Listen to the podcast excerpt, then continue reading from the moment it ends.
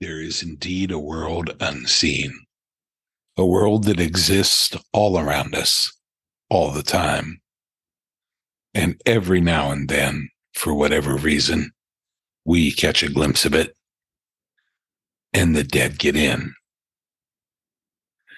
Good evening, everyone. Dr. G, Spirit Tales and Magic. Thanks for tuning in. It's about 10 minutes after 8 in the Pacific Northwest. It's uh, pitch black outside in the little restaurant that we're sitting in at the moment and starting to get a little foggy.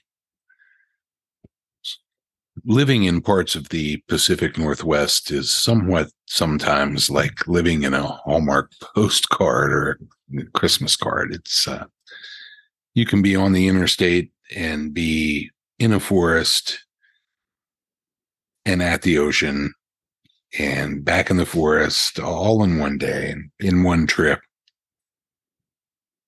It's also pretty spooky when the fog lays in sometimes.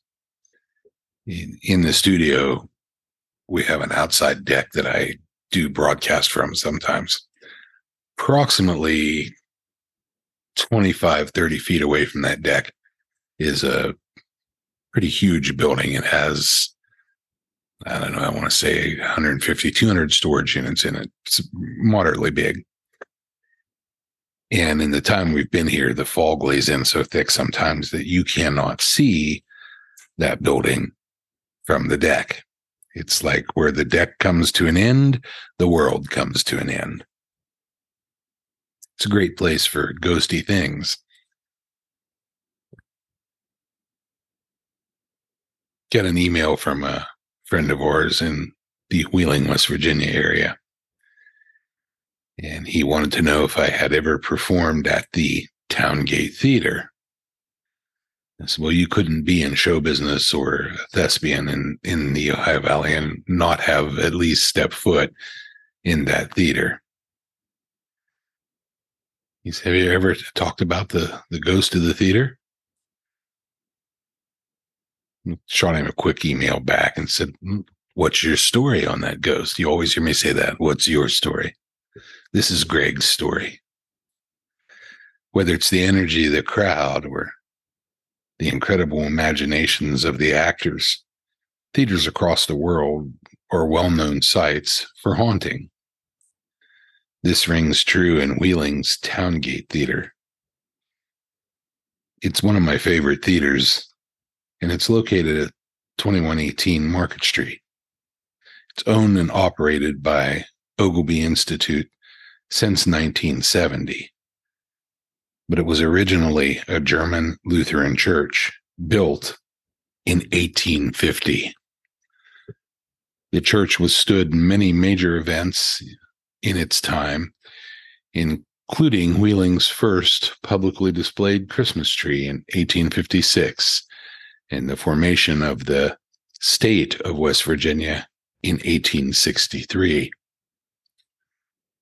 On May the 21st of 1862, a tornado came through the center market area of Wheeling, blowing down the steeple and partially unroofing St. John's Episcopal Church and demolishing the upper decks of the steamboat Mariner docked at Oak Street's Landing filled with Union troops and supplies. Thankfully, no one was injured in those incidents.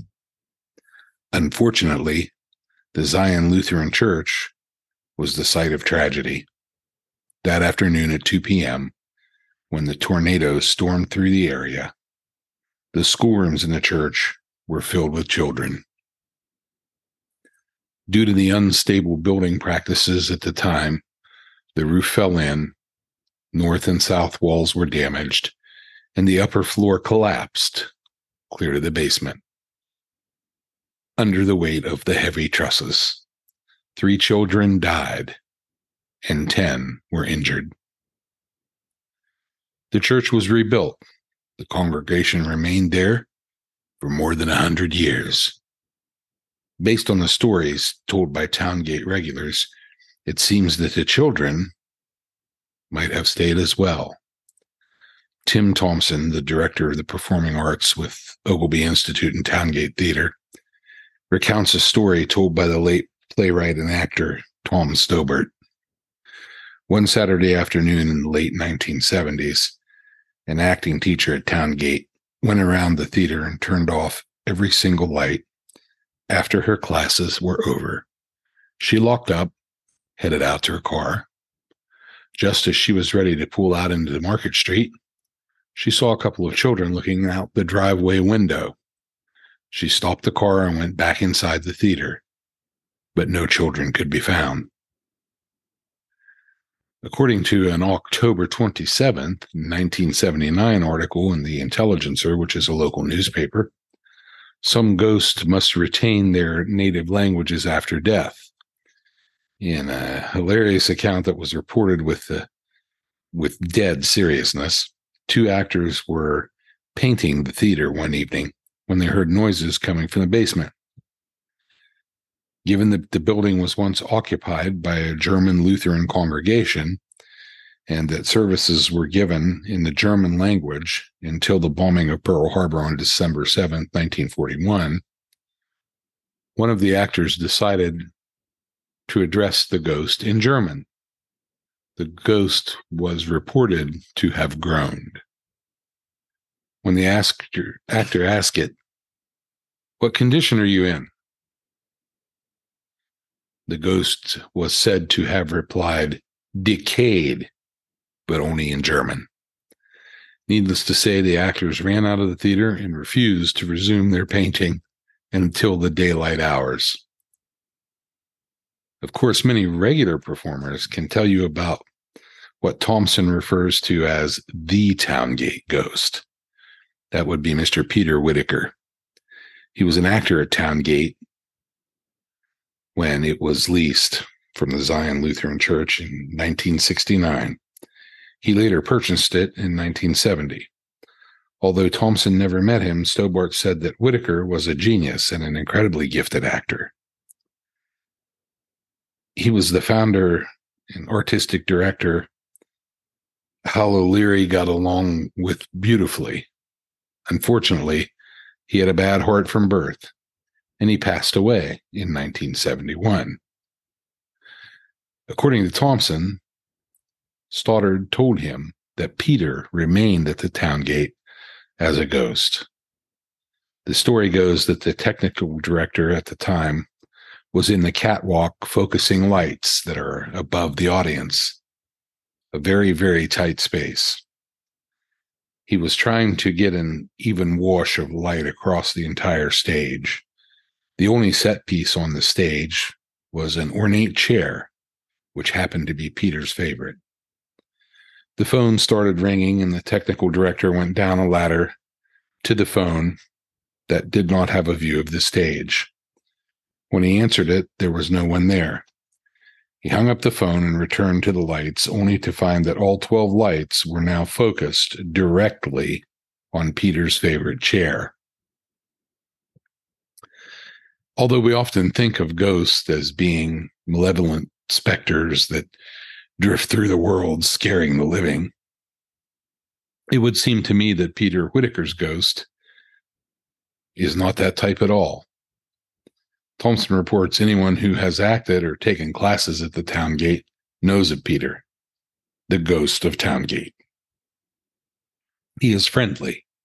He loves the theater and to our knowledge, he's never really scared anyone. He goes on to say that in his times in and out of the theater, the chair in question is still there, and that he was sitting in it one day very close to the wings of the stage when the phone rang. And seemed like other people in the theater were ignoring it. So even though he wasn't a part of the theater, he decided he would go and answer it. Nobody was on the phone. And when he looked back, the chair was in the middle of the stage. He says, Doc, I wrote that off as someone just putting the chair back where it usually rests, if that's where it usually rests. He said, then a stagehand asked me if I had moved Peter's chair.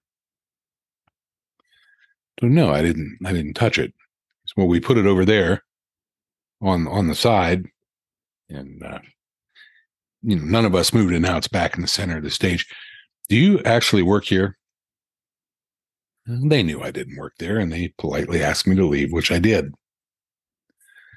He says, "I wonder, do you have any other haunted theater stories that you would like to share?" He has in parentheses after that. I showed you mine. Now show me yours. Okay, smart aleck. But growing up in that valley as someone who did magic and performed in all of the theaters of the time and some places that were more of a private not an actual theater but the theaters there were were big, very well done theaters with a proscenium. And it, when you you look at at theaters in pictures and you go, "Wow, that's a great looking theater," you can still look up the Capitol Theater on the internet. There's one called the Court, which is gone. Um, there was the Victoria, and I, I know I'm missing Capitol, the Court, the Victoria. Probably two or three others that I'm I'm missing. I don't think I was in any one of them that wasn't rumored to be haunted. Now, fast forward to a lot of years later, here in Washington, the theaters are all publicized as haunted, haunted, haunted, haunted. We have the theater where Kurt Cobain allegedly overdosed. I mean, there, there's just list after list after list of, of theaters and ghosts. And if you Google that, ghost in theaters, you will have pages and pages of things to see. But being that I started October with stories from the valley, and he sends this email, it's one of those show writes themselves kind of things. We are going to try and do a podcast every day for October. Whether we succeed or not depends largely on time.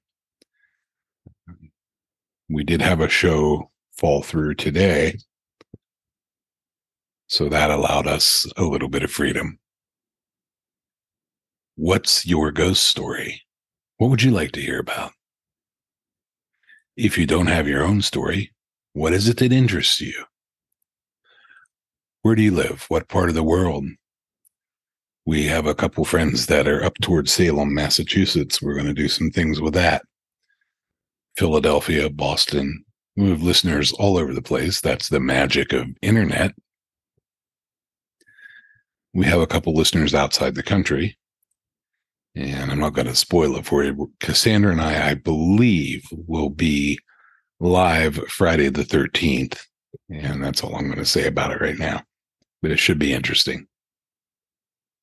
We'd love to hear your story. Got another email that says, Doc, it's spirit tales and magic. Where's the magic? So I will make a promise that in the next day or two, we will do something that involves you at home and Cassandra and I, or myself, wherever we happen to be in the world at that time. So that's something to maybe look forward to if you're looking for the magic in Spirit Tales of Magic.